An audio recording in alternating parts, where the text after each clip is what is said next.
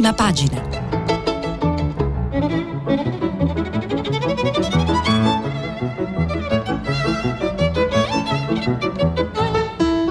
Questa settimana i giornali sono letti e commentati da Enrico Fontana, che collabora con la rivista La Nuova Ecologia. Per intervenire telefonate al numero verde 800 050 333. SMS e WhatsApp, anche vocali, al numero 335 56 34 296. 7:18 minuti e 10 secondi. Buongiorno e buona domenica alle ascoltatrici e agli ascoltatori di Prima Pagina da Enrico Fontana. I temi economici in diverse sottolineature, dalla manovra di bilancio alle grandi questioni che attendono il G20 che si riunirà a Roma la prossima settimana, la conferenza sul clima, la COP26 di Glasgow. Insomma, questi temi hanno ampio risalto sulle prime pagine dei giornali di oggi, che commenteremo insieme accanto a fatti di cronaca che approfondiremo. Ma iniziamo dalla prima pagina della Repubblica.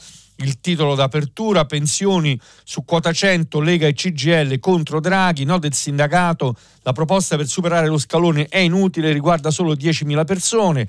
Salvini al Premier, incontriamoci, voglio evitare interventi a gamba tesa, intanto il governo blinda la riforma, titola la Repubblica in prima pagina, che poi aggiunge appunto sempre in questo titolo: Unicredit chiede 7 miliardi, il Tesoro blocca la trattativa su Monte Paschi di Siena. Nella pagina interne l'approfondimento che è curato da Valentina Conte e Roberto Mania, il muro dei numeri, Draghi e Franco fermano l'assalto alla manovra.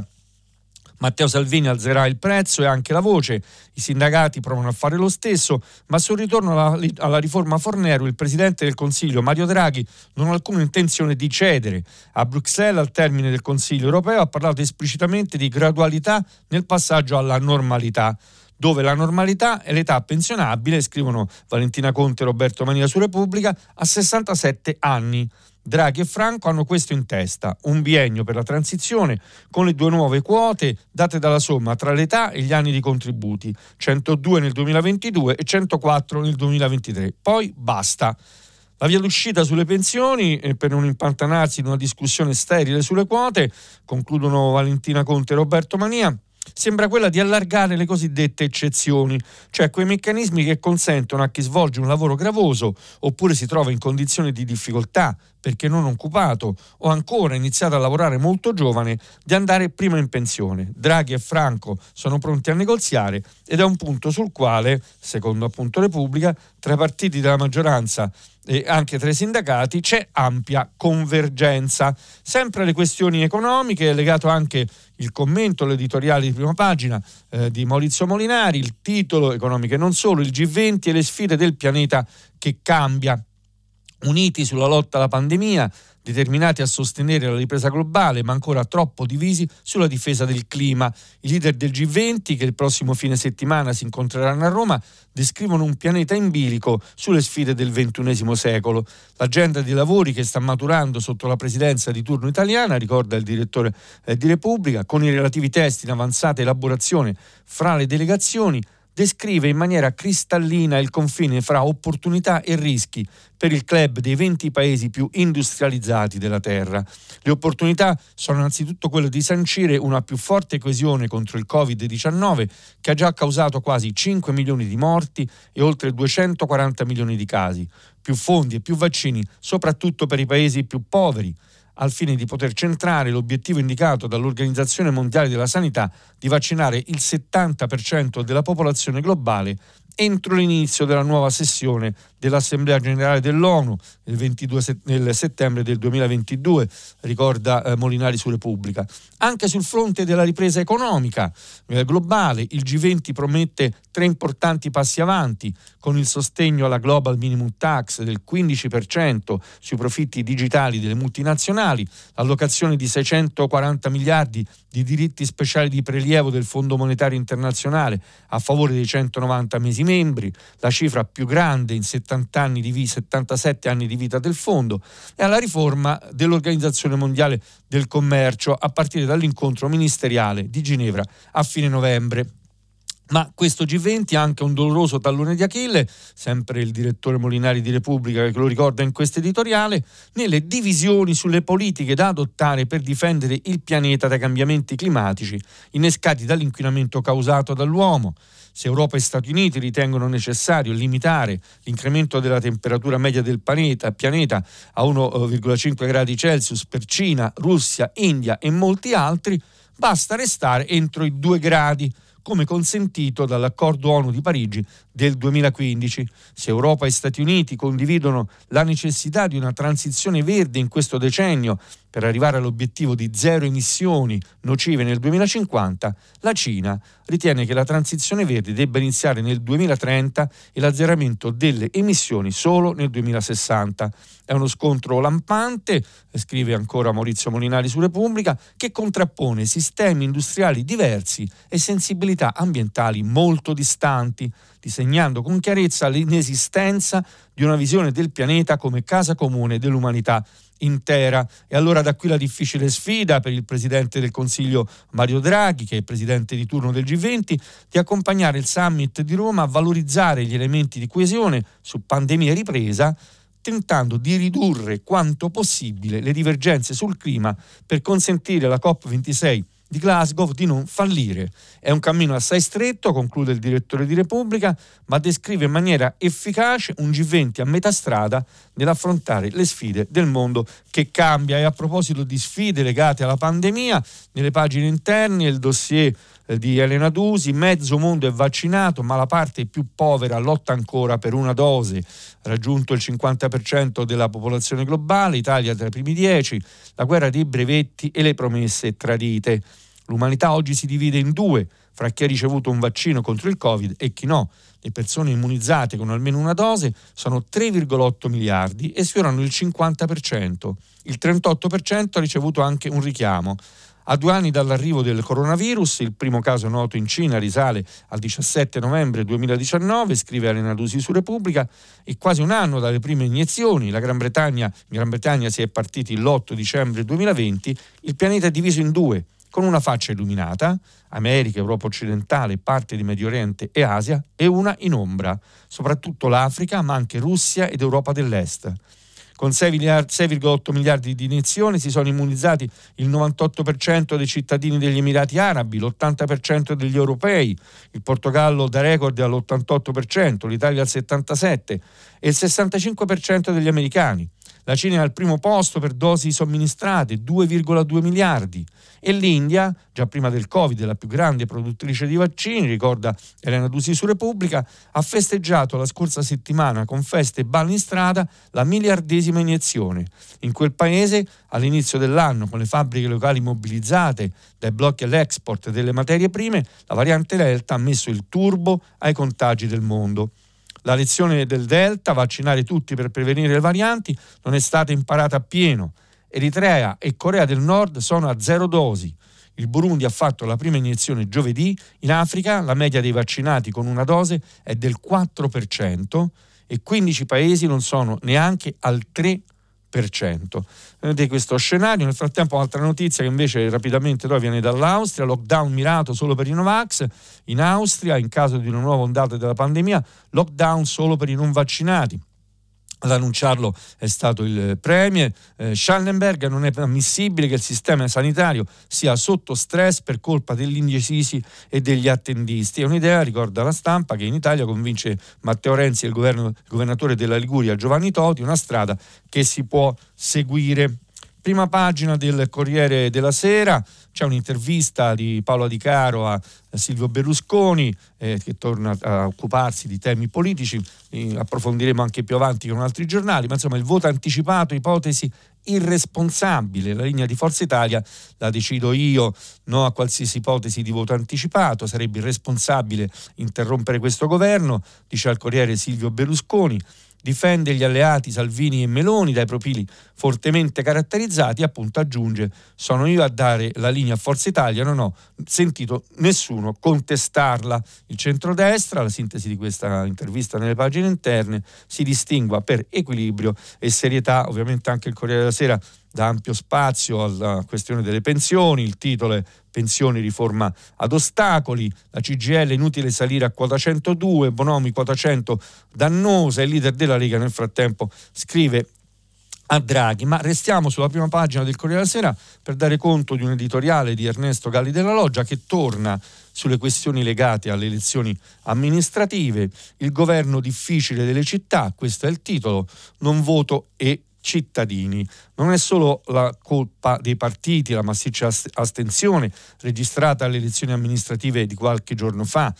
In misura maggiore la colpa va attribuita, a mio avviso, al perverso combinato disposto giuridico burocratico italiano che domina ogni attività di governo, che condiziona e immobilizza, scrive Galli della Loggia sul Corriere della Sera, in una rete paralizzante qualunque potere nato dalle urne, a cominciare da quello degli amministratori locali, condannando quindi tale potere ad essere poco o nulla incisivo, sicché le città, che per antica tradizione godono di un buon governo, continuano a farlo. Le altre continuano con i loro problemi di sempre, quasi sempre aggravati, e che sia governarle non fa all'incirca alcuna differenza.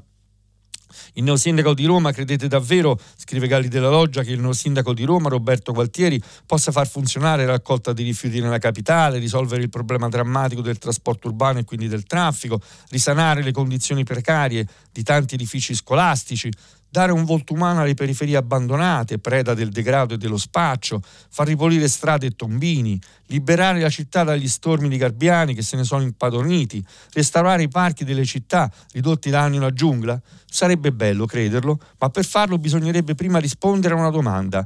Tutti quelli appena elencati sono problemi che si trascinano da decenni. Come mai, nonostante ciò, non solo non sono mai stati risolti, scrive Galli della Loggia sul Corriere della Sera, ma anzi sono andati sempre aggravandosi, nonostante che al Campidoglio si siano succeduti sindaci dal colore politico più diverso, da Rutelli ad Alemanno, da Veltroni a Virginia Raggi. Tutti incapaci? Tutti inadatti? Tutti senza idee e voglia di fare? Do di certo, piuttosto, essendo tutti nell'impossibilità pratica di cambiare davvero, la costruzione di un auditorium è stato il massimo obiettivo raggiunto, quelli più scaltri hanno capito che allora conveniva dedicarsi solo ad operazioni di pura facciata, ma di immagine, tipo l'estate romana, mentre gli altri non hanno fatto neppure questo, sprofondando sempre di più nelle sabbie mobili dell'impotenza e del discredito. Conclude Galli della Loggia, questa è una delle malattie mortali della democrazia che insorge quando i cittadini cominciano ad accorgersi che il loro voto è inutile, perché per mille motivi coloro che si eleggono in realtà non riescono né a cambiare né a far nascere nulla, quando si accorgono che in realtà l'unico strumento di cui essi dispongono per migliorare la propria vita, e cioè la politica, non serve a questo, ma solo ad assicurare il potere di chi la esercita. Forse l'antipolitica è quasi sempre solo la richiesta, in forme sbagliate, di una politica diversa. E a proposito di queste difficoltà, sul Corriere della Sera in prima pagina, poi commenteremo rapidamente nelle pagine interne, un'inchiesta su Roma proprio, affitti irrisori e case ai clan, Gualtieri basta subito la verifica, lo scandalo delle case popolari di Roma affittate a prezzi irrisori arriva sul tavolo del neosindaco, ricorda Antonio Crispino sul Corriere della Sera, Roberto Gualtieri, ora basta, bisogna intervenire, dobbiamo partire da un censimento digitale. Dall'inchiesta del Corriere nuovi particolari, case libere poi occupate dai Casamonica, alle pagine interne, Roma la beffa delle case popolari a titolari di hotel e supermercati, nella lista dei morosi c'è chi dichiara 182.000 euro. E poi quest'altra notizia davvero inquietante, gli appartamenti vuoti occupati dai clan, cosa scrive Antonio Crispino, nei rari casi in cui l'atero e il comune riescano a rientrare nella disponibilità dell'immobile non si procede a una nuova assegnazione. Questo lo ha capito bene la mafia romana, che ne approfitta sistematicamente. Nel quartiere Spinaceto, precisamente in via Salvatore Lorizzo, è l'omolo Casamonica a fare il bello e il cattivo tempo, scrive Antonio Crispino sul Corriere della Sera. Decide lui gli appartamenti da occupare. La settimana scorsa gli agenti della polizia locale hanno liberato una decina di alloggi, uno dei quali occupato dalla sua compagna, un'altra da una ragazza al 7° mese di gravidanza. È incredibile il numero di appartamenti che abbiamo trovato occupato da donne incinta, dicono all'Ater. E in effetti è il sistema adottato dagli Spada, Casamonica, Bevilacqua, vanno alla ricerca delle case popolari vuote di notte, scrive sempre Antonio Crispino sul Corriere della Sera, sfondano la porta e ci mettono dentro una donna in gravidanza, una coppia di anziani, più difficile da sgomberare. La domanda a cui il comune non risponde è: come mai ci sono alloggi vuoti nonostante le 13.000 persone in lista di attesa? Basti pensare che le case sgomberate il 17 settembre scorso, ricorda sempre Antonio Crispino, e sottratte agli uomini del clan Moccia nella cosiddetta Torre della Legalità a Torbella Monaca, ad oggi sono ancora vuote e in attesa di assegnazione. Dalle pagine interne del Corriere della Sera prendiamo spunto per citare fatti di cronaca. Rapidamente, il primo viene da Palermo, dove è iniziato appunto il processo al leader leghista con Richard Gere, gli 007, lui, Matteo Salvini, non mi pento di nulla, che cosa accade? In sintesi, Salvini è accusato dalla procura di sequestro di persone, rifiuto di atti d'ufficio per non aver fatto sbarcare 147 migranti nell'agosto del 2019 dalla Open Arms. Ieri ci sono state le decisioni del Tribunale sui testimoni, che ha deciso di ammettere al dibattimento tutti, accogliendo tutte le richieste dei legali dell'accusa e della difesa. La prossima convocazione per il 17 settembre, tra i testimoni citati, ricorda sempre Giovanni Bianconi, inviato della Repubblica nelle pagine interne, l'ex premier Conte, gli ex ministri Di Maio, Trenta e Toninelli, convocato anche l'attore Richard Gere, perché appunto era salito a bordo della Open Arms e per questo è stato chiamato a testimoniare. Il processo è rinviato al 17 settembre. Infine ricorda sempre il Corriere della Sera, c'è stato anche il caso Gregoretti a Catania, lo scorso aprile a Catania. Per il caso Gregoretti, il no allo sbarco di 135 migranti nel 2019, lì per Salvini è stato deciso il non luogo a procedere. E poi c'è appunto un ricordo delle dichiarazioni di Richard Gere raccolte dal Corriere della Sera: ero qui in vacanza, corsi sulla nave, il divo, le lotte per gli ultimi del mondo, dall'AIDS in India al Tibet indipendente, ai migranti portò frutta e acqua. Pagine interne del Corriere della Sera, ma poi li troveremo anche su alcune prime pagine dei giornali. Ieri le manifestazioni nelle città, in diverse città italiane, appunto dei no green pass e non solo, 10.000 per le strade, traffico in tilt per ore, tafferugli. L'articolo riguarda Milano in particolare, di Cesare Giuzzi. È il 14° sabato consecutivo di manifestazioni. Milano in corteo neonazisti e l'ex BR, assalto fallito alla sede della CGIL. Tentano l'assedio alla Camera del Lavoro, provano a sfondare il cordone di polizia che protegge la sede della CGIL e per 5 ore bloccano il traffico in centro e sulla circonvallazione. Per il 14° sabato consecutivo i no pass tornano in corteo e dopo gli incidenti della scorsa settimana, scrive Giuzzi sul Corriere della Sera, sono ancora 10.000 i manifestanti che scendono in piazza. Alla guida del corteo tiene lo striscione lavoratori contro Green Pass e obbligo vaccinale, appunto c'è anche un ex irriducibile delle Brigate Rosse, ricorda il Corriere della Sera, 76enne Paolo Maurizio Ferrari.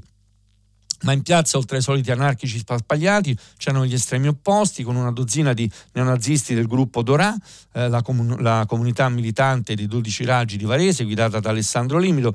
Anche loro sono per lunghi tratti nelle prime file del corteo, anche se non prendono parte ai disordini finali.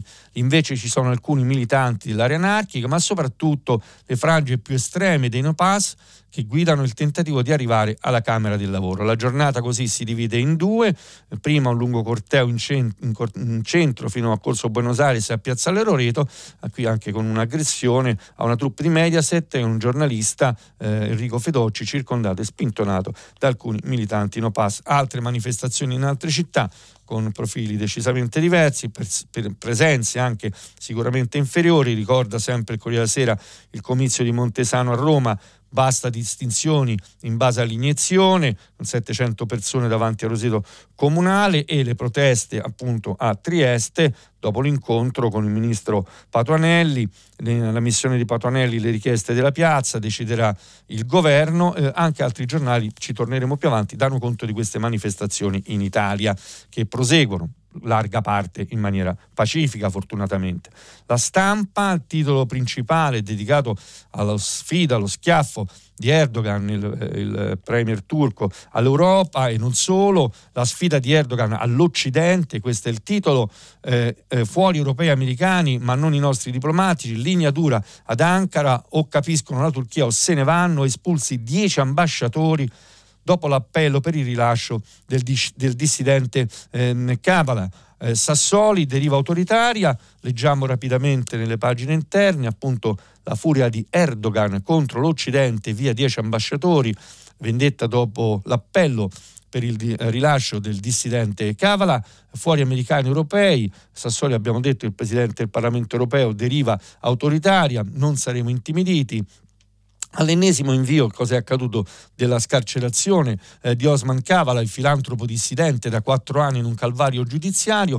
Stati Uniti, paesi scandinavi, Francia, Germania, Olanda, il Canada e la Nuova Zelanda hanno chiesto ad Ankara di rilasciarlo, anche per rispetto di una sentenza della Corte europea per i diritti umani.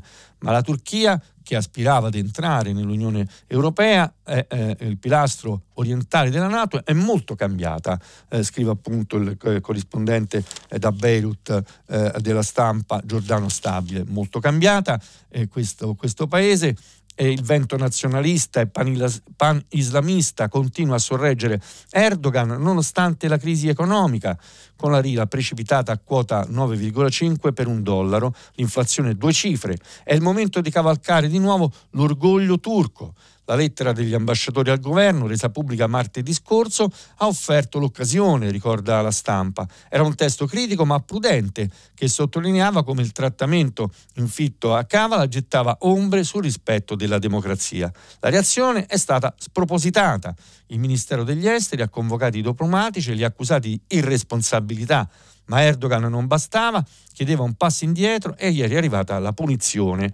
Il presidente, in cerca di una rielezione fra 1 anno e mezzo e in calo nei sondaggi, ricorda sempre la Stampa, ha ordinato al Ministero di dichiarare gli ambasciatori persone non grate. Poi in un comizio nella città di Eskişehir ha rincarato la dose. Dovranno andarsene, ha spiegato ai sostenitori che urlavano e applaudivano. O conoscono e capiscono la Turchia oppure non c'è posto per loro. Pagine interne della Stampa, un sondaggio di cui diamo conto velocemente di Alessandra Ghisleri per tornare alle questioni della nostra politica interna, effetto sindaci, ed si mantiene il filo della riflessione dopo le elezioni amministrative, testa a testa PD Miloni, Lega dimezzata rispetto alle europee a 5 giorni dal voto, scrive Alessandra Ghisleri. La nuova rilevazione ci pone nuovamente l'elenco dei partiti nello stesso ordine di 1 mese fa, il PD ancora primo partito con il 19,5%, tallonato da Fratelli d'Italia con il 19,2%, entrambi statici con solo uno 0,1% in più rispetto alla precedente rilevazione pubblica.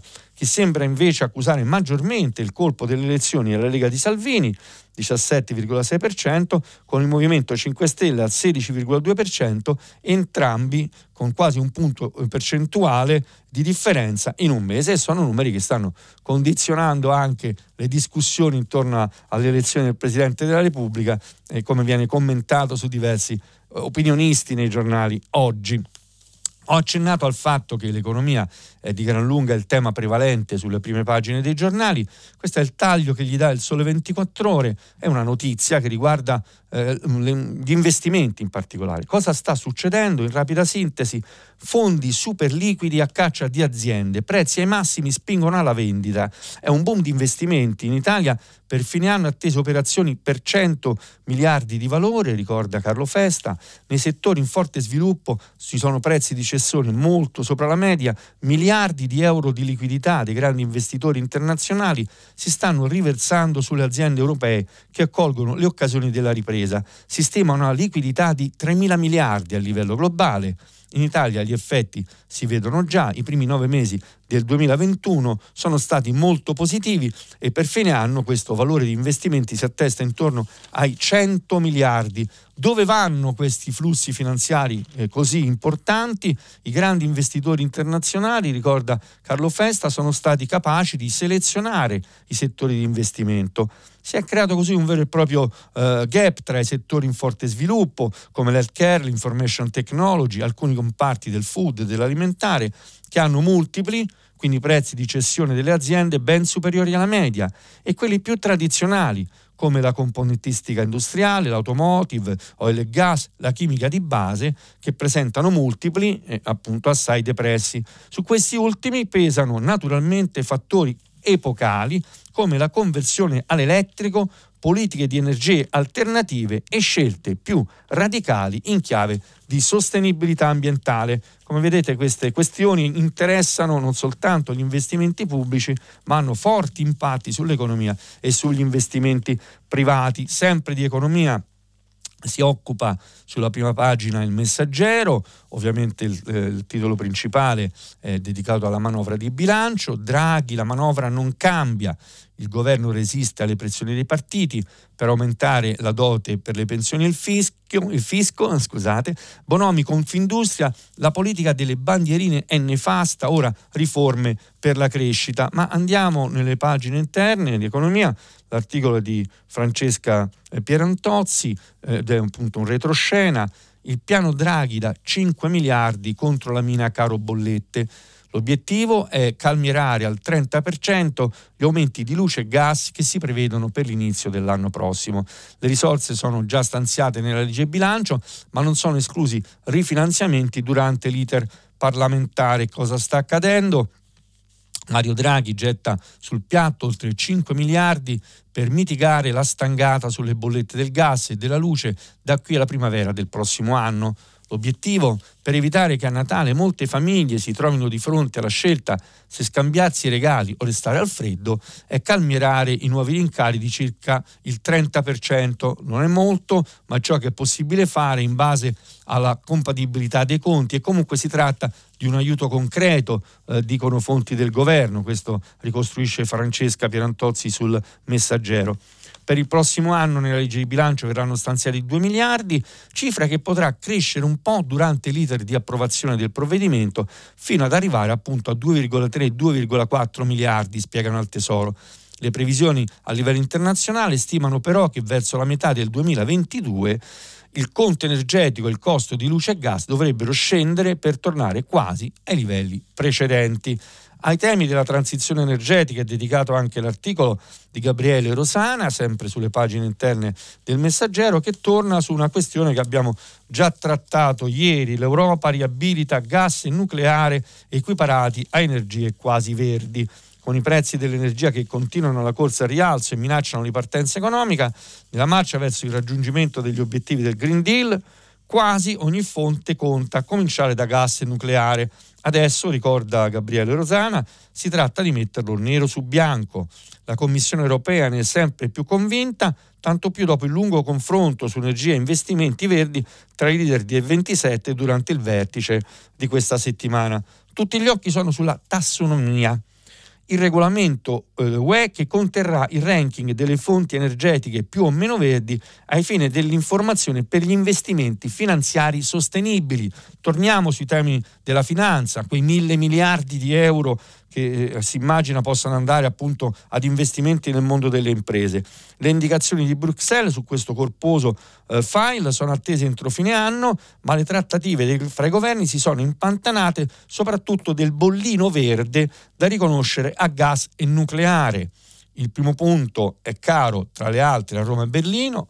Il secondo ha un blocco di oltre 10 capitali che va da Parigi a Helsinki. Il pressing, insomma, è generalizzato per riconoscere il ruolo indispensabile di queste fonti nella transizione ecologica, il piano della Commissione europea per arrivare all'obiettivo di emissioni zero nel 2050. Prima pagina del Fatto Quotidiano, cambiamo completamente scenario, orizzonte, perché qui c'è una notizia di cronaca che troviamo soltanto su questa prima pagina e che riguarda l'omicidio di Angelo Vassallo, il sindaco di Pollica, ricordo, ucciso il 5 settembre del 2010 con 9 colpi di pistola, un omicidio rimasto ancora senza colpevoli, quindi senza che si sia riuscito a capire chi è stato. Allora il titolo: Vassallo, la pista narcos, delitto dei colombiani, scrive Vincenzo Iurillo sul Fatto Quotidiano. Andiamo ad approfondirlo questo titolo. Vassallo, la pista colombiana, omicidio deciso dai narcos. Cartagena de Indias, febbraio del 2013, una guida turistica della provincia di Napoli, L, sposato con una signora colombiana, come ogni inverno si trova in Colombia per qualche settimana, incontra un vecchio amico italiano, Pietro, trasferito lì dopo la pensione, si siede a un tavolino, si comincia a parlare. E di che cosa si parla? Questa conversazione poi è stata riferita da questo nuovo testimone all'autorità giudiziaria. In Colombia entrano quantità impressionanti di euro sporchi da riciclare, sono il frutto del traffico di cocaina in Italia, c'è una base logistica nel porto di Salerno, dice Nicola davanti a un bicchiere. Poi aggiunge: ecco perché il sindaco di Pollica, Angelo Vassallo, fu ucciso.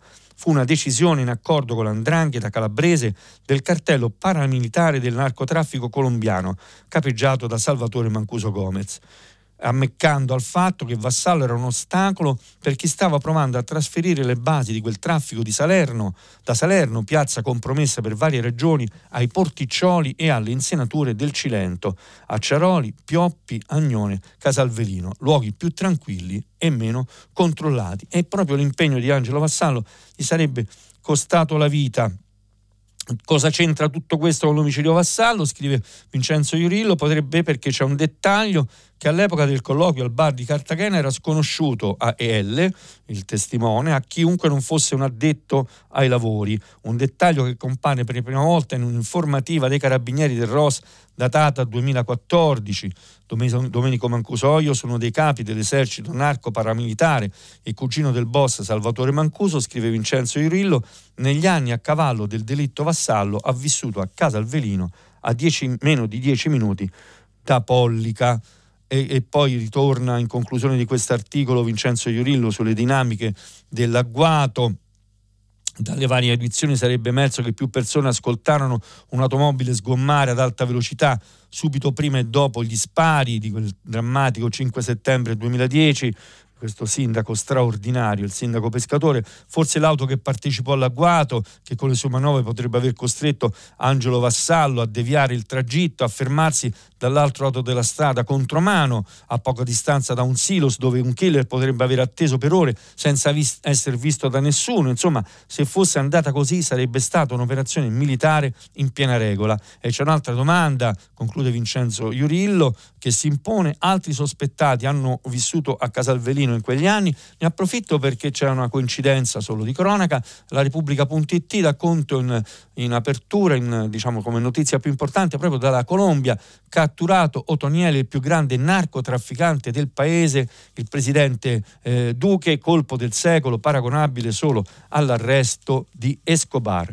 Pagine interne del Fatto Quotidiano, invece, per dare conto di un articolo di Giuseppe Onufrio, direttore esecutivo di Greenpeace Italia. Torniamo sulle vicende nucleare e gas che abbiamo già trattato sul Messaggero e sulla tassonomia. La tassonomia UE, c'è il regolamento per stabilire cos'è o cosa non è sostenibile dal punto di vista della finanza.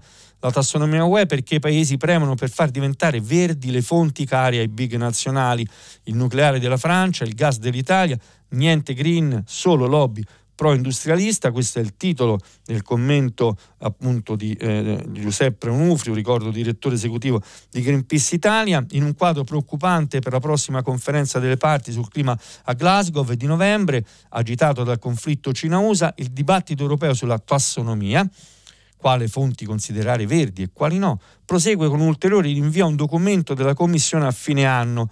Il governo francese, assieme agli altri dell'Est Europa, chiede di considerare il nucleare come verde, cosa che consentirebbe, ricorda Giuseppe Onufrio, al settore finanziario di poter investire e vendere questi investimenti come ecologici. Greenpeace Francia ha denunciato la continua esportazione di rifiuti nucleari francesi, uranio depleto nella Siberia Russia, cosa ci sia di verde in un'industria che non ha mai risolto il tema dei propri rifiuti pericolosi a lunghissimo termine non è affatto chiaro. E la stessa cosa, lo stesso ragionamento Onufrio lo fa per quanto riguarda invece il tema del gas e conclude così: Draghi vuole fare la transizione o far dettare la politica energetica dai colossi del fossile? Le rinnovabili devono ripartire e da subito.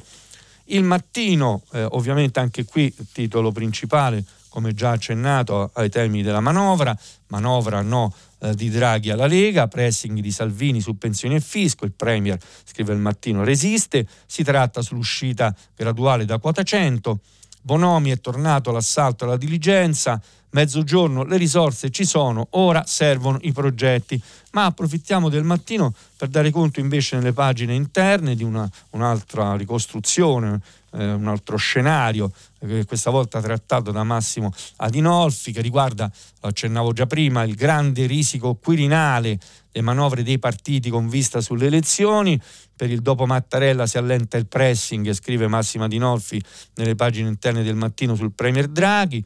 Berlusconi spera, Prodi tace, in pista l'ipotesi Amato, Casini e Cartabia, per il centro-sinistra gli asi Gentiloni e Sassoli, appunto grandi manovre, lavori a sottotraccia, incontri, conciliaboli, strategie.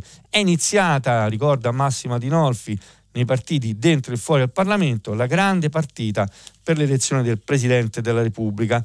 Il mandato di Mattarella scade il 3 febbraio 2022 e appunto tra i papabili il Premier Draghi, che potrebbe restare a Palazzo Chigi, Berlusconi, di cui si è parlato molto nei giorni scorsi, Marta Cartabia, Casini e Amato. A proposito di vicende che abbiamo già trattato dalle prime pagine dei giornali, ci torniamo appunto raccontando per come viene descritta sulla prima pagina del giornale il processo che è iniziato a Palermo contro il leader della Lega. Ghirfa la comparsa nel processo a Salvini, scrive il giornale in prima pagina. Commedia all'italiana, Open Arms, le ONG portano in tribunale l'attore per testimoniare contro l'ex ministro sul caso migranti. Titolo ovviamente assai diverso nel taglio da parte del Manifesto, in prima pagina, quota 147. A Palermo la prima udienza del processo a Salvini, accusato di sequestro di persone e rifiuto d'atti d'ufficio, ricorda il Manifesto, nell'agosto del 2019 da ministro dell'Interno impedì lo sbarco di 147 naufraghi, il tribunale ammette tutti i testimoni, tra questi Richard Gere, all'epoca volontario sulla nave della ONG Open Arms, il leader leghista, è un processo politico organizzato dalla sinistra. Restiamo sul Manifesto invece, che apre con le notizie delle manifestazioni dei No Green Pass, un altro sabato di proteste. A Trieste i portuali incontrano il ministro Patuanelli, rilanciano no al vaccino per i sanitari. Ancora un sabato di proteste contro il Green Pass, ricorda il Manifesto in prima pagina, da nord al sud del paese. Ma le manifestazioni sono state ovunque contenute nei numeri e pacifiche nelle modalità. Da Torino a Siracusa, da Milano, abbiamo visto con qualche tensione, a Roma, da Trieste a Napoli. Nella capitale le due manifestazioni, quella di Forza Nuova e quella indetta dall'attore Enrico Montesano, sono confluite. E poi a Milano la mobilitazione, ricorda anche il Manifesto, che da Piazzale Roreto si è trasformata in un corteo non autorizzato, creando problemi alla viabilità del centro cittadino. A Trieste, sempre su queste manifestazioni ricordate dal Manifesto in prima pagina, sono tornati i portuali ad ascoltare il leader Puzzer al termine dell'incontro avuto con il ministro Patuanelli. Il coordinamento ha chiesto al governo di ritirare adesso e per sempre il Green Pass e l'obbligo vaccinale per i sanitari. Su questo non siamo disposti a trattare. Abbiamo accennato invece alle misure prese dall'Austria, il Manifesto le racconta così: lockdown solo per i non vaccinati, Austria tamponi gratis al lavoro. Con i contagi in salita e solo il 62,1% della popolazione immunizzata, il governo austriaco annuncia un pacchetto di nuove misure. Entra in vigore il Green Pass, ma i tamponi saranno gratuiti ed eseguiti sul posto di lavoro. E se la situazione peggiora, lockdown ma solo per i non vaccinati.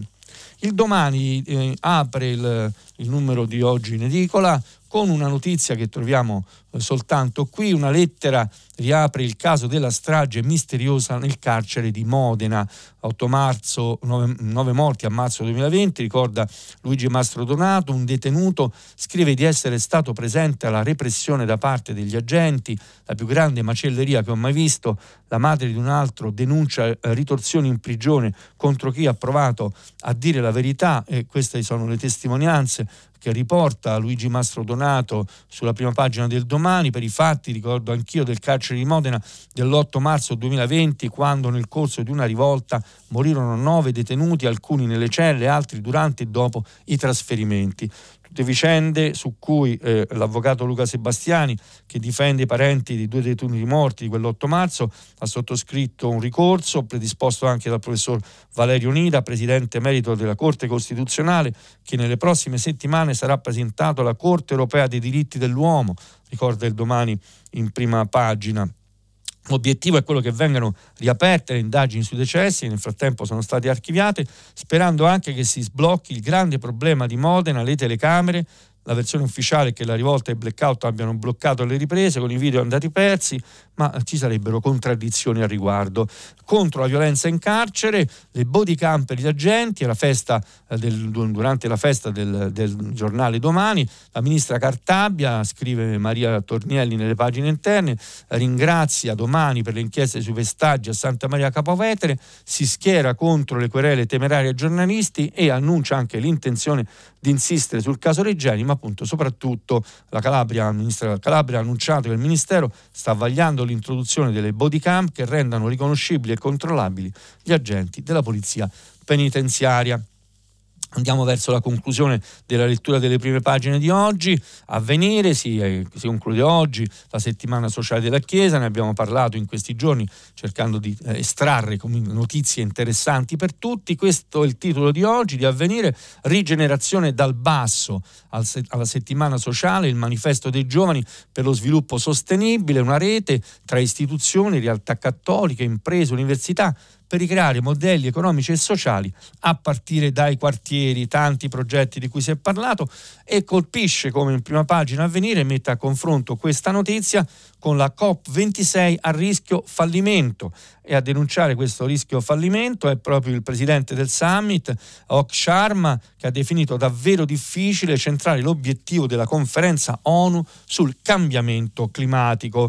Al cambiamento climatico è dedicata la copertina dell'Espresso, oggi in edicola, tempo, che ha un titolo abbastanza esplicito, tempo scaduto, desertificazione, alluvioni, inquinamento, così gli effetti del cambiamento climatico stanno sconvolgendo il nostro paese, ricorda l'Espresso. Reportage sull'Italia alla vigilia della conferenza dell'ONU sull'ambiente, ma ne approfitto per dare conto di una intervista a Gaël Giraud, che abbiamo già accennato, protagonista anche della settimana sociale della Chiesa a Taranto. Il 31 ottobre comincia a Glasgow la conferenza ONU sul clima. Il cambiamento richiede un piano di investimenti massiccio, incompatibile con i criteri di Maastricht e con le politiche tradizionale. Parla uno dei massimi economisti ambientali, Gaël Giraud, rivoluzione verde verso finanza, e in sintesi estrema qual è l'ostacolo principale?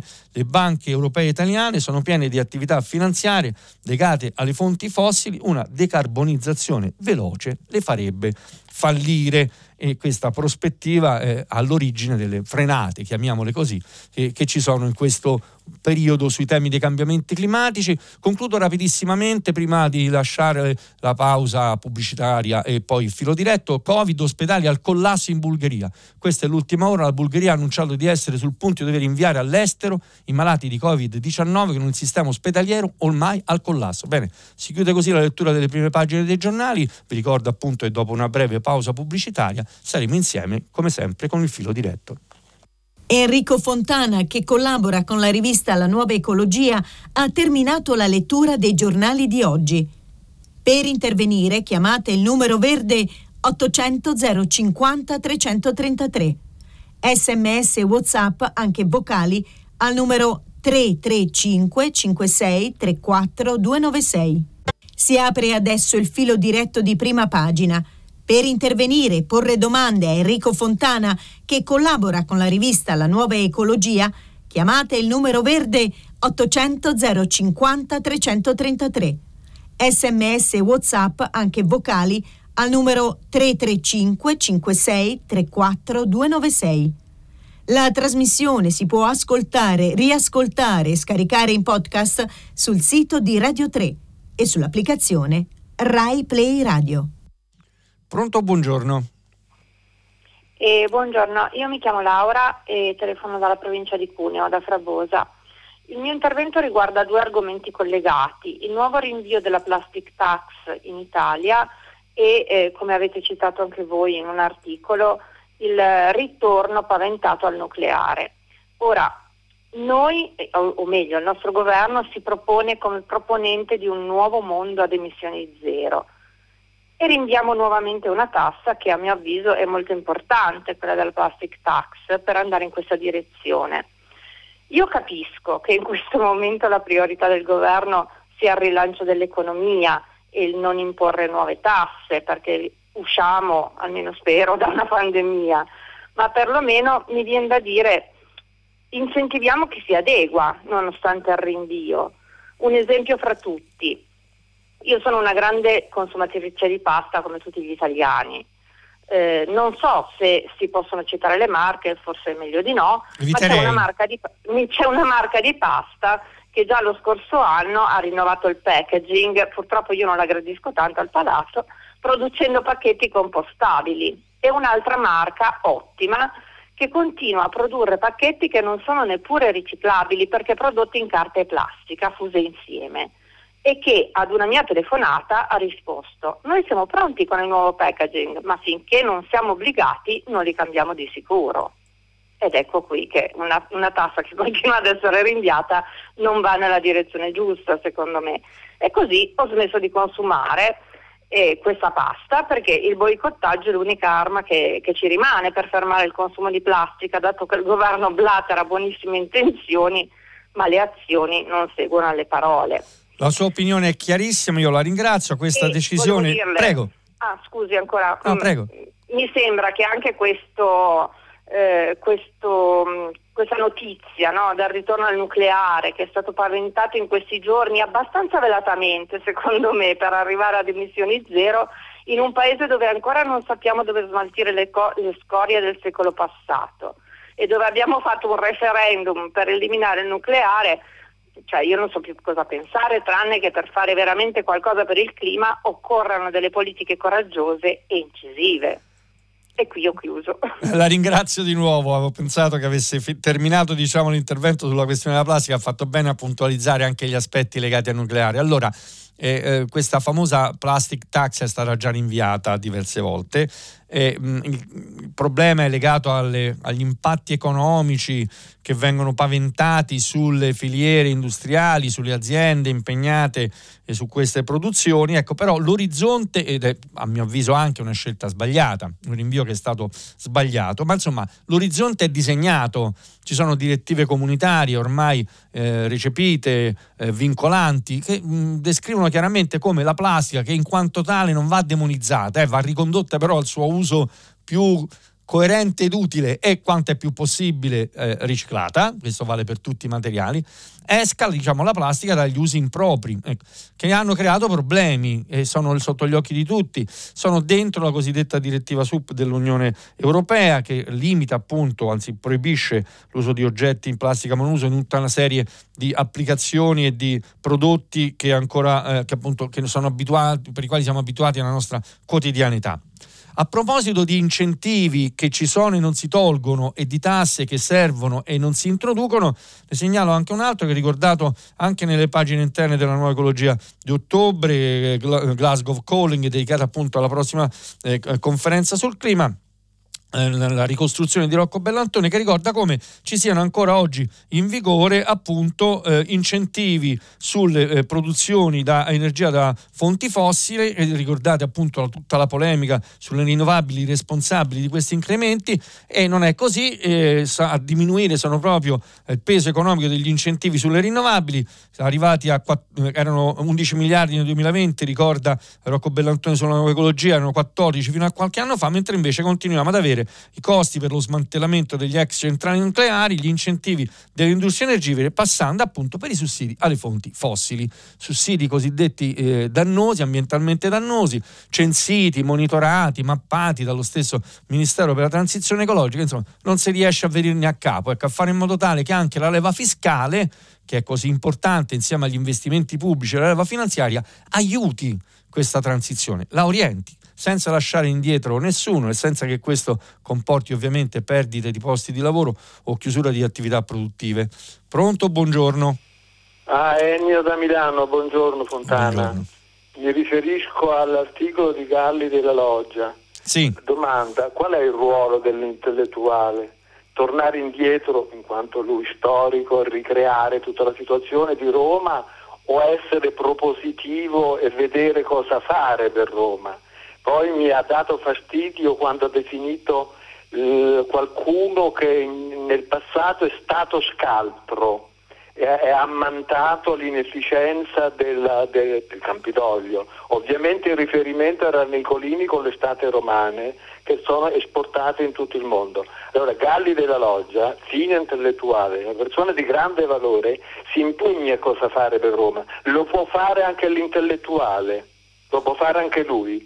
E non dia per scontato che Gualtieri non è così che ci si pone di fronte un problema insieme e che tutti dovremmo collaborare. Io sto a Milano, ma sono anche di Roma ovviamente. Arrivederci. Grazie per questa telefonata. L'ideologio ovviamente ha espresso una sua opinione, ha toccato secondo me un tema vero, e cioè la grande fatica che fanno tutti gli amministratori locali, soprattutto nelle grandi città, quando devono tradurre le idee che hanno per migliorare la qualità della vita dei cittadini in provvedimenti concreti. Ha segnalato anche dal suo punto di vista il cuore di queste difficoltà, che è legata all'impossibilità di agire in tempi rapidi, avere risposte efficaci, concrete e misurabili. Condivido anch'io, l'ho letta come da cronista, però insomma condivido anch'io che mettere l'estate romana tra le cose scaltre sia un errore, perché l'estate romana è stata una straordinaria stagione anche di promozione dell'industria culturale nella capitale italiana, e non solo, di riavvicinamento delle persone al centro storico della città, a viverlo in una maniera per la sua bellezza legata alla cultura. Questo lo condivido anch'io, però chiudeva l'editoriale Galli della Loggia richiamandolo a un cambiamento nella politica, una politica più capace di affrontare i problemi. L'auspicio di tutti è che i nuovi amministratori, qualunque essi siano, riescano appunto ad affrontare i problemi che hanno davanti meglio di chi li ha preceduti. Certo, ci sono problemi strutturali che vanno risolti. Quello della burocrazia in Italia, dell'eccesso di regole, è un altro mantra che viene evocato sempre, di cui si parla molto anche in questo periodo, pensando al Piano Nazionale di Ripresa e Resilienza. Tanti provvedimenti che annunciano semplificazioni, altri ne arriveranno. Speriamo che finalmente sia la volta buona, cioè che queste semplificazioni siano reali, associate ai controlli che servono, lo ripeto, per evitare che le semplificazioni diventino le scorciatoie per i furbi. Approfitto dei messaggi che stanno arrivando, numerosi, per segnalarne uno da Alessandra Venezia, che torna su una vicenda che abbiamo già trattato. Nemmeno ora che milioni di apparecchi televisivi non riciclabili verranno buttati via per essere sostituiti da nuovi più adeguati alle nuove tecnologie, ci domandiamo come intendiamo gestire l'enorme massa di oggetti non riciclabili che il mondo continuamente produce. Per me decrescita significa orientare la produzione verso prodotti resistenti all'usura e ricambi per i prezzi usurati. È la formazione di personale addetto alla riparazione invece che alla produzione, è un impulso alla ricerca per progettare questo tipo di prodotti. Tutto molto condivisibile. Tra l'altro, proprio al riuso, alla riparazione sono dedicati anche provvedimenti importanti, investimenti previsti ad esempio per quanto riguarda il Piano Nazionale di Ripresa e Resilienza nel nostro paese, da recenti bandi fatti proprio dal Ministero della Transizione Ecologica. Anche la vicenda appunto sugli elettrodomestici a scadenza, no? A tempo, obsolescenza programmata. E quando ho scoperto anch'io l'esistenza di questa strategia industriale sono rimasto senza parole, no? Si programma il fatto che un elettrodomestico o qualcosa che noi utilizziamo tutti i giorni poi deperisca, si spenga automaticamente al di là della correttezza con cui lo usiamo. Non c'è dubbio che il riuso è la prima strategia da mettere in campo per ridurre per ridurre il consumo di materie prime e la produzione di rifiuti. La vicenda degli apparecchi televisivi va affrontata con calma, ne approfitto, non facciamoci prendere dalla frenesia di correre, seguiamo le indicazioni che ci sono sia sul sito del Ministero dello Sviluppo Economico per capire se e come, se davvero dobbiamo sostituire il nostro televisore, e tante indicazioni che arrivano dall'Associazione dei Consumatori che invitano a fare la scelta giusta con il tempo necessario. Non facciamoci prendere dalla frenesia di messaggi magari che hanno comprensibili e legittimi, finalizzati poi ovviamente a vendere più televisori in Italia. Lo switch off ci sarà, quindi dovremo cambiare, ma insomma affrontiamolo con la cura e l'attenzione dovuta. Pronto, buongiorno. Buongiorno, io sono Annibale, telefono da Milano, in particolare telefono dal quartiere Gallaratese, che è la periferia nord-ovest, diciamo, della città, e volevo approfittare appunto della sua competenza e magari anche la possibilità di fare degli ulteriori approfondimenti su una piccola dinamica di, chiamiamolo, conflitto sociale, che mette in evidenza come diciamo il discorso della difesa dell'ambiente, diciamo così, non è solo come dire cemento contro verde, ma poi anche la difesa del verde diventa poi al suo interno, diciamo, conseguenza di scelte molto più, come dire, specifiche. In particolare, qui di fronte al quartiere Gallaratese ci sono un paio di centinaia di ettari di terreno agricolo, frutto di vicende, di fallimenti, banche e quant'altro, l'epopea Ligresti che per fortuna è terminata, e quindi vengono coltivati a risaia in modo, diciamo, tradizionale. È probabile che questi terreni verranno venduti e quindi si è creato un comitato spontaneo di cittadini attivi, diciamo, che peraltro erano coinvolti in altri esperimenti virtuosi come il Bosco in Città e il Parco delle Cave, che si stanno impegnando per creare una sorta di agricoltura di prossimità sostenibile con una serie di attività, recupero della cascina e così. Dall'altra parte ci sono gli agricoltori che lavorano, producono questo riso e tengono in ordine questo grosso terreno incuneato, diciamo, insomma, sostanzialmente in aree urbane, e che difendono il loro reddito e anche la visione dell'agricoltura di cui loro sono portatori. Noi cittadini, in modo spontaneo, senza che nessuno abbia disegnato vialetti, ghiaiette, rastrelliere, parcheggi e tutte queste amenità che piacciono, lo usiamo, portiamo a spassicani, andiamo in bicicletta ed è il nostro parco, però diciamo che vediamo anche il riso che nasce, le stagioni, gli uccelli e tutto quanto. A questo punto le due componenti si stanno litigando sostanzialmente. È un esempio, secondo me piccolo ovviamente, ma significativo di cosa poi materialmente si vuol fare. Io spero che il Comune di Milano attivi uno di questi processi virtuosi di mediazione che porti, visto che non si escludono le due possibilità, cioè renderlo più fruibile da un lato ma mantenere la vocazione agricola dall'altro, e vediamo un po' che cosa succede, ma magari così analizzarlo più a fondo anche con le dinamiche economiche e finanziarie che sottostanno potrebbe essere molto interessante. Grazie e buon lavoro. Grazie per questo racconto molto concreto di quello che succede nei luoghi che abitiamo nella nostra vita quotidiana, anche per le contraddizioni che possono nascere dove meno te l'aspetti. Qui c'è una convergenza di interessi, mettiamola così, che non riesce a trovare una composizione, no? Tra chi quegli spazi vuole viverli come spazi verdi, pubblici, di fruizione, e chi ha intenzione di realizzare, magari già fa, attività produttive, attività economiche.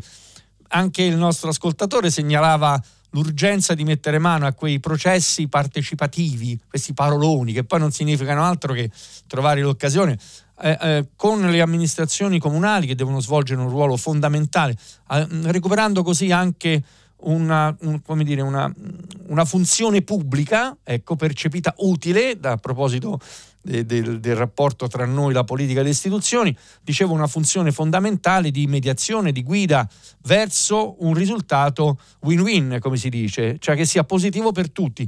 L'obiettivo è quello di salvaguardare un'area importante, sufficientemente estesa per essere fruita in diversi modi, che consenta a chi la fruisce di partecipare anche alla sua manutenzione, e questo potrebbe essere un altro aspetto che mi permetto di suggerire quando questi processi si avviano, perché poi non basta avere un'area verde, viva Dio, da fruire, per fortuna, bisogna poi essere capaci di mantenerla nel tempo, e questo ha anche degli oneri a cui possono contribuire magari quei soggetti, quelle imprese agricole in questo caso, che in quell'area invece ricavano, come giusto che sia, delle risorse economiche, dei profitti per tenere vive le loro aziende, creando filiere di prossimità, mettendo in coerenza magari produzioni biologiche e tutela della natura. Gli spazi ce ne sono molti.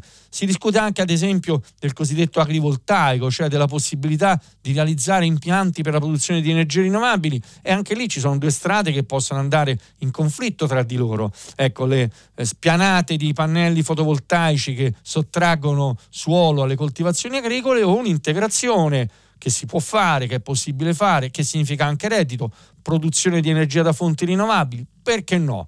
Creazione, ne abbiamo parlato nei giorni scorsi, grazie a questi impianti, di comunità energetiche, la legge lo consente, che mettano insieme utenti, condomini, condomini, imprese, per produrre e consumare energia da fonti rinnovabili. Il problema è che lo sguardo che abbiamo, gli occhiali che usiamo, per cercare di trasformare a volte particolarismi e egoismi in soluzioni positive, lo ripeto, per tutti. Non è buonismo o ottimismo sfrenato, è qualcosa che nasce dall'esperienza concreta, ma fa molto piacere ascoltare qui a Prima Pagina quanti cittadini e cittadine sono attivamente impegnati per cercare soluzioni, che è il problema che abbiamo oggi.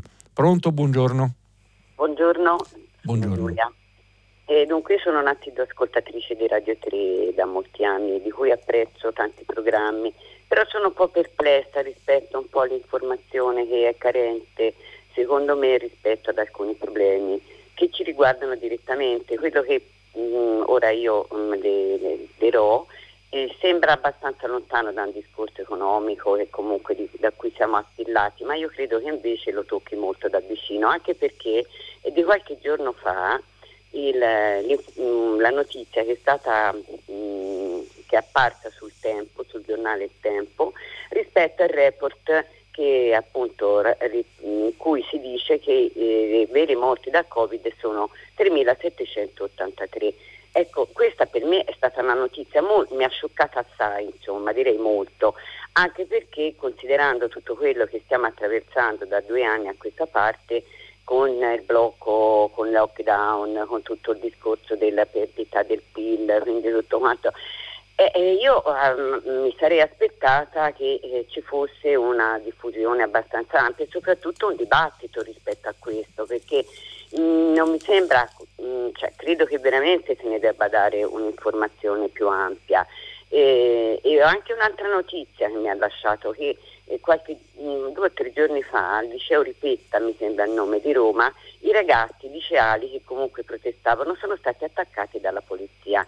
Ecco, io rimango veramente molto sconcertata di fronte a queste informazioni che non vengono date, per cui ecco, chiedo che ci sia una discussione, soprattutto proprio che si parli, che ci sia un confronto aperto fra chi ha comunque idee diverse, perché tutto quello che a cui si sta assistendo e che è venuto a galla da 2 o 3 mesi a questa parte, cioè non credo che si possa comunque etichettare soltanto con un discorso di Novax, per cui io rifiuto veramente questa categorizzazione, che per me è una categorizzazione ideologica che non serve a niente, perché stiamo assistendo ad una spaccatura a livello sociale del paese che mi sembra veramente molto grave. Noi non possiamo pensare di rimettere in sesto l'economia senza che la società comunque non abbia una sua coesione. La ringrazio per questo appello, per questo richiamo anche a una corretta informazione. Noi tutte le volte che troviamo notizie cerchiamo di darne conto, sicuramente lo faccio, ho cercato di farlo io in questa settimana, lo fanno i colleghi che conducono, le colleghe che conducono Prima Pagina, con un'attenzione appunto al confronto delle idee, al libero confronto delle idee. Per quanto riguarda i numeri, si riferiscono da quello che ho letto anch'io alle morti per le quali non ci sono altre cause, altre patologie. Ormai dovremmo aver imparato che il Covid è anche un acceleratore, no? Un moltiplicatore di decessi che altrimenti non ci sarebbero stati senza le conseguenze della pandemia. I dati sono quelli ufficiali nel mondo che dà l'Organizzazione Mondiale della Sanità, l'Istituto Superiore di Sanità. Ora, per carità, avere fiducia cieca nella scienza e in chi la rappresenta è sbagliato, ma partire dal pregiudizio opposto altrettanto. E per quanto riguarda il peso delle opinioni, tutte straordinariamente legittime, quelle delle minoranze vanno sempre tutelate. Una democrazia vera si riconosce per come tutela il pensiero delle minoranze, sapendo che sono minoranze, e cioè che, sempre per restare nell'ambito dell'obiettività e guardare ai problemi con la giusta attenzione, senza sminuirli ma anche senza enfatizzarli, i numeri di come il nostro paese sta reagendo alla pandemia dal punto di vista delle persone vaccinate, delle persone che hanno Green Pass, ma i numeri dell'economia, per chi, ecco, non è appassionato di questi temi e guarda i temi degli investimenti, del lavoro, della crescita della ricchezza, del PIL, con tutte le distorsioni del caso. Insomma, riconosciamoci anche il buono che abbiamo fatto insieme in questo anno e più drammatico che abbiamo vissuto, le scelte difficili, magari non condivise da tutti, che però ci stanno portando oggi a dei risultati, lo ricordo, che paragonati con quello che abbiamo vissuto a ottobre dello scorso anno, ho visto ieri, confrontiamoli questi dati, sono questi sì scioccanti.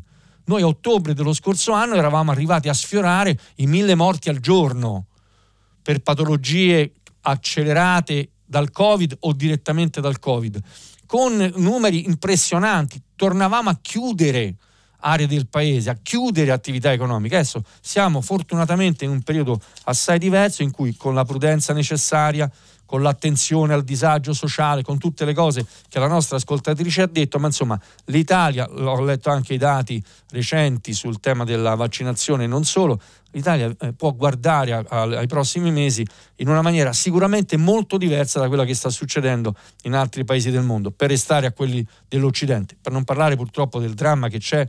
I dati sulle vaccinazioni in Africa sono spaventosi nei paesi più poveri. Pronto, buongiorno. Pronto, buongiorno. Sì. Sono Antonio, telefono da Orbetello. L'ascolto. Senta, vorrei parlarle di un problema che si sta presentando al Parco dell'Uccellina. Sì. Bene, cioè veramente Cala di Forno, che è una cala bellissima con una torre molto bella, dai Colonna, di Varelli Colonna, sarà venduta ai Prada. E i Prada hanno intenzione di chiudere il passaggio che da Alberese fino al Talamone, cioè per poter cercare di percorrere questo splendido parco che sta sul mare, con colline, io ce l'ho di fronte, lo sto vedendo, pieno di torri di avvistamento contro le incursioni saracene. Peraltro poi c'è una torre, quella che, in poche parole, fece sì che una splendida fanciulla della famiglia senese fosse portata fino a Istanbul per poter cercare di diventare la favorita del sultano. Ora, questo passaggio sarà costruito, e questo è un fatto secondo me grave per un parco dell'Uccellino. Quindi significa, in poche parole, che questa proprietà pubblica sarà privatizzata nel modo più terribile possibile. Il costo di tutta questa operazione è di 18 milioni di euro. Il ministro della Franceschini ha la possibilità di poter esprimere la transizione versando 18 milioni per poter cercare di avere di nuovo questa proprietà pubblica, e quindi presente di togliere la proprietà privata in ogni caso. Grazie per questa segnalazione. Ho avuto modo per altre questioni anche un po' di approfondirla meglio, voglio rispondere se riesco in maniera concreta. Intanto stiamo parlando appunto di passaggi di proprietà tra privati, e c'è però un tema che il nostro ascoltatore pone, che è vero, che è l'accesso alla fruizione di questa spiaggia straordinaria Calaforno nel Parco dell'Uccellina, che è regolato da una convenzione, da un accordo in essere tra la precedente proprietà e il Parco della Maremma, per appunto consentire questo accesso. E posso rispondere anche in maniera così informata direttamente dalle notizie che ho acquisito, che questo Certo, su questo accesso si dovrà lavorare perché anche la nuova proprietà lo confermi, ma io mi auguro che non ci siano dubbi al riguardo, cioè che questo accesso sia consentito come era consentito prima, con un accordo tra la nuova proprietà e il parco della Maremma. Così so però anche peraltro che ci possono essere soluzioni diverse che ne consentano la fruibilità. Stiamo parlando di imprese che lavorano molto anche sui temi dell'immagine, che certo non credo avrebbero nulla da guadagnare dal fatto di presentarsi come coloro che proibiscono l'accesso alla fruizione di uno spazio straordinario come questo. Le altre immobili di cui si parla sono peraltro vincolati in maniera assoluta sia dal punto di vista ambientale che dal punto di vista storico, paesaggistico, archeologico, e quindi l'auspicio, però un auspicio informato, mettiamola così, è che questa vicenda che regola rapporti tra privati, comunque, al di là di un intervento magari così come è stato sollecitato, forte, come dire, di acquisizione da parte pubblica, questa vicenda possa risolversi a proposito di conflitti a cui trovare soluzioni condivise, garantendo la fruizione pubblica regolamentata di uno spazio, di un luogo, di una straordinaria bellezza come Calaforno e il Parco dell'Uccellina, grazie al colloquio tra il Parco della Maremma, la nuova proprietà e le aspettative che ha quel territorio quando imprenditori decidono di investire, e lo fanno con attenzione ai valori culturali, paesaggistici e ambientali. Spero che questo tipo di consapevolezza sia condivisa e diffusa. Approfitto di un messaggio che arriva da Massimo, un nostro ascoltatore, da gestore di impianti a fonti rinnovabili. Ricordo che le rinnovabili non sono programmabili, un'alternativa con centrali tradizionali servirà sempre, la Germania si sta pentendo di averle fermate. In realtà riscontro una notizia che prendo recuperando appunto il commento che ho già letto del direttore esecutivo di Greenpeace Italia, Giuseppe Onufrio, nelle pagine interne del Fatto Quotidiano. Racconta Giuseppe Onufrio che in questi giorni proprio la forte produzione eolica consente alla Germania un costo all'ingrosso dell'elettricità 1/3 rispetto a quello attuale del nord Italia. Quindi è vero che non c'è programmabilità per certi aspetti, ma ci sono tante soluzioni possibili che possono consentire alle energie rinnovabili di essere non solo, come dicono tutti, le energie del futuro, ma anche le energie della transizione. E questo perché se non si dà credibilità, investimenti, risorse alle soluzioni che prospettiamo tutti, che condividiamo tutti, che sono scritte in tutti i documenti ufficiali dell'Unione Europea, del Piano Nazionale di Ripresa e Resilienza, ecco, se non si accompagnano queste energie con investimenti adeguati durante la transizione, ma si lascia intendere, questa è la mia opinione per carità, che invece la transizione si farà soltanto grazie al gas e al nucleare, ho come l'impressione che non se ne venga fuori, che si diano anche dei segnali sbagliati a chi poi sul mercato deve investire. Oggi ho cercato di far comprendere quanti investimenti stanno per arrivare privati, quanto sia importante la cosiddetta tassonomia, cioè le regole in virtù delle quali si stabilisce cos'è sostenibile o non è sostenibile. È evidente a tutti che inserire il nucleare tra le fonti energetiche che rientrano nei criteri che consentono di definire quell'investimento green, qualche problema lo crea. Pronto, buongiorno. Buongiorno. Buongiorno. Sono Giovanna da Roma. La mia domanda è la seguente.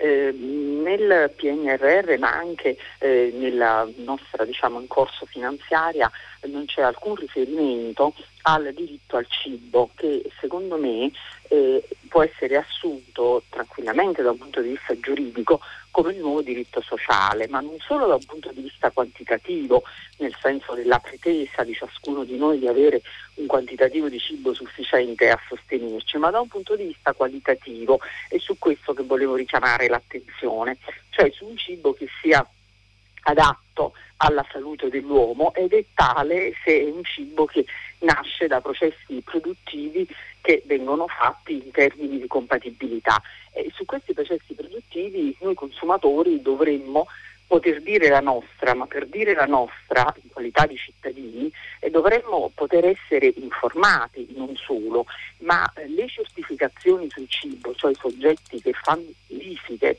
sulla bontà del processo, non devono essere soggetti privati, cosa che invece ora.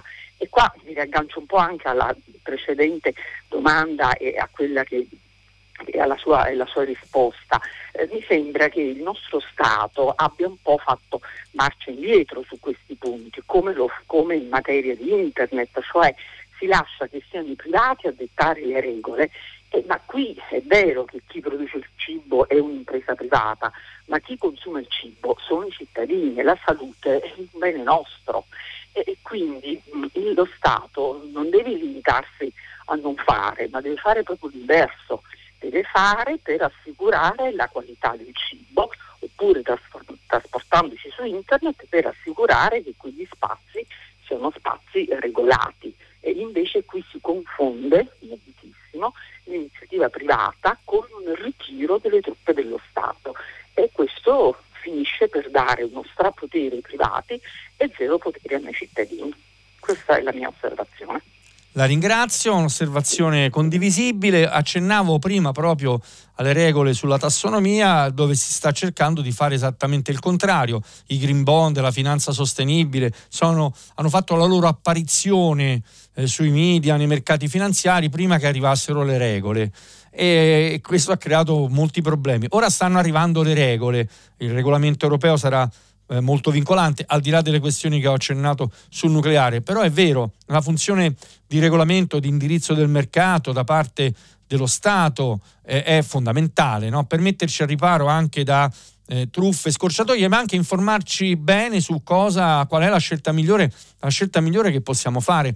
Quanto sono importanti queste regole anche per orientare le nostre scelte, e quindi condivido questa sua preoccupazione. Ne approfitto per rispondere anche a una segnalazione che arriva da una nostra ascoltatrice, Paola, dalla provincia di Napoli, che a proposito della riparazione e del riuso dice: l'Europa non aveva previsto l'obbligo per l'industria di produrre per almeno 10 anni pezzi di ricambio per evitare l'accumulo di rifiuti.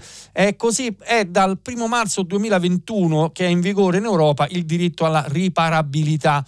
Vale soltanto per alcune categorie di prodotto, prevede una serie di vantaggi, ma insomma si va dagli elettrodomestici all'elettronica da consumo, e l'obbligo appunto è quello di prevedere, ma lavastoviglie, lavatrici, lavasciuche e quant'altro, l'obbligo è quello di prevedere per i fabbricanti o gli importatori, recita questa norma, ripeto, in vigore dal marzo di quest'anno, obbligati a mettere a disposizione dei riparatori professionisti una serie di pezzi essenziali, motori, spazzole per motori, pompe, ammortizzatori molle, cestelli lavaggio e quant'altro, per almeno 7-10 anni dall'emissione sul mercato dell'Unione Europea dell'ultima unità di modello. E questo è quello che c'è scritto sulla carta. Poi bisogna che quello che c'è scritto sulla carta diventi realtà anche nelle scelte che facciamo.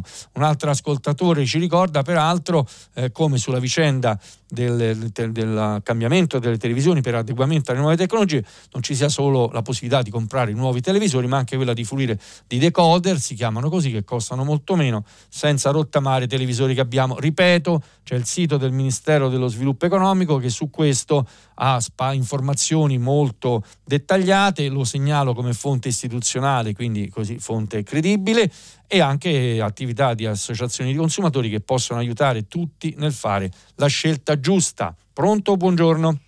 Buongiorno, sono Marina, chiamo da Castel Gandolfo. Faccio parte di un'associazione culturale che si chiama Fabbrica Albano e ci stiamo impegnando per la campagna a favore dell'Amazzonia, Amazzonizzate. Ieri sera in sede c'è stata data la notizia, che è comparsa poi sul Resto del Carlino e sul Fatto Quotidiano, che in una cittadina del Veneto, Anguillara Veneta, è stata proposta dalla sindaca Immagino di dare la cittadinanza onoraria a presidente brasiliano Bolsonaro.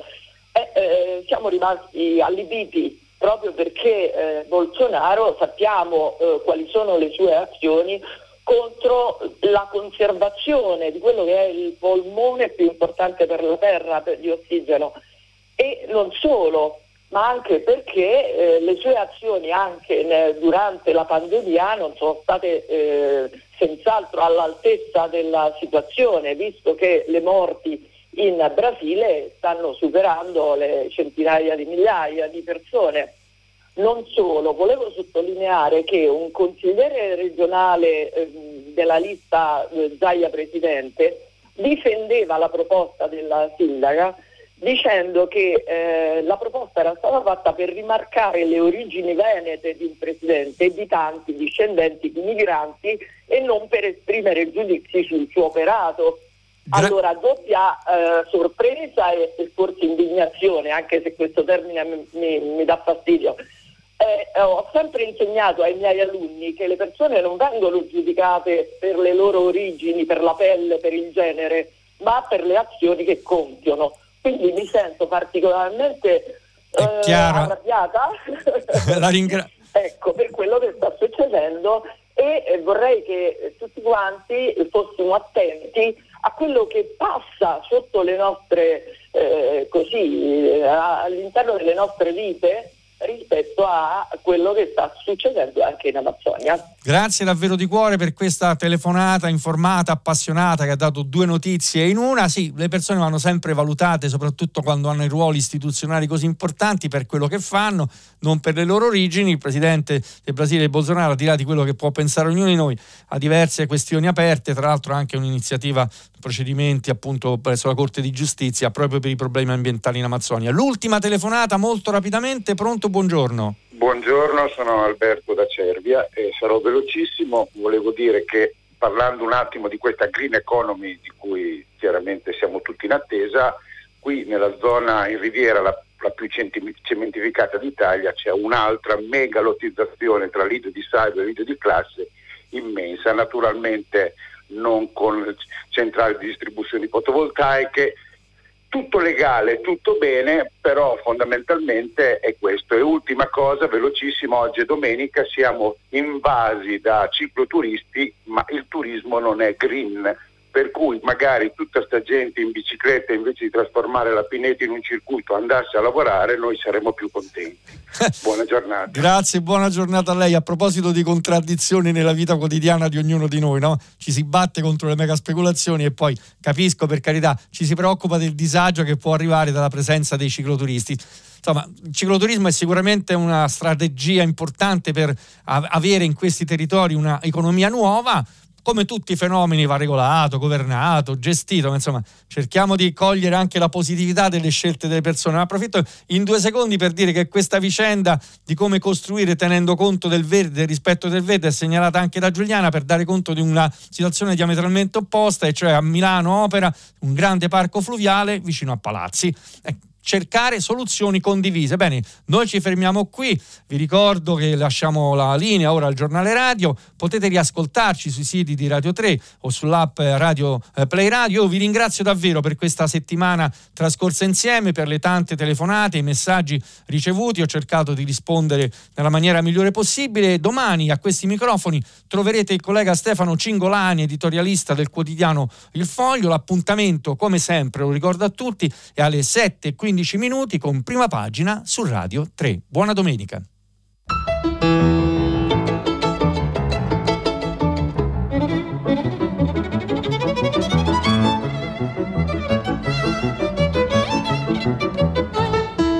Termina qui il filo diretto tra gli ascoltatori e Enrico Fontana, che collabora con la rivista La Nuova Ecologia. Da domani, lunedì 25 ottobre, la trasmissione sarà condotta da Stefano Cingolani, editorialista del quotidiano Il Foglio. Prima Pagina è un programma a cura di Cristiana Castellotti, in redazione Maria Chiara Beranec, Natascia Cerqueti, Manuel De Lucia, Cettina Flaccavento, Erika Manni e Giulia Nucci. Posta elettronica primapagina@rai.it.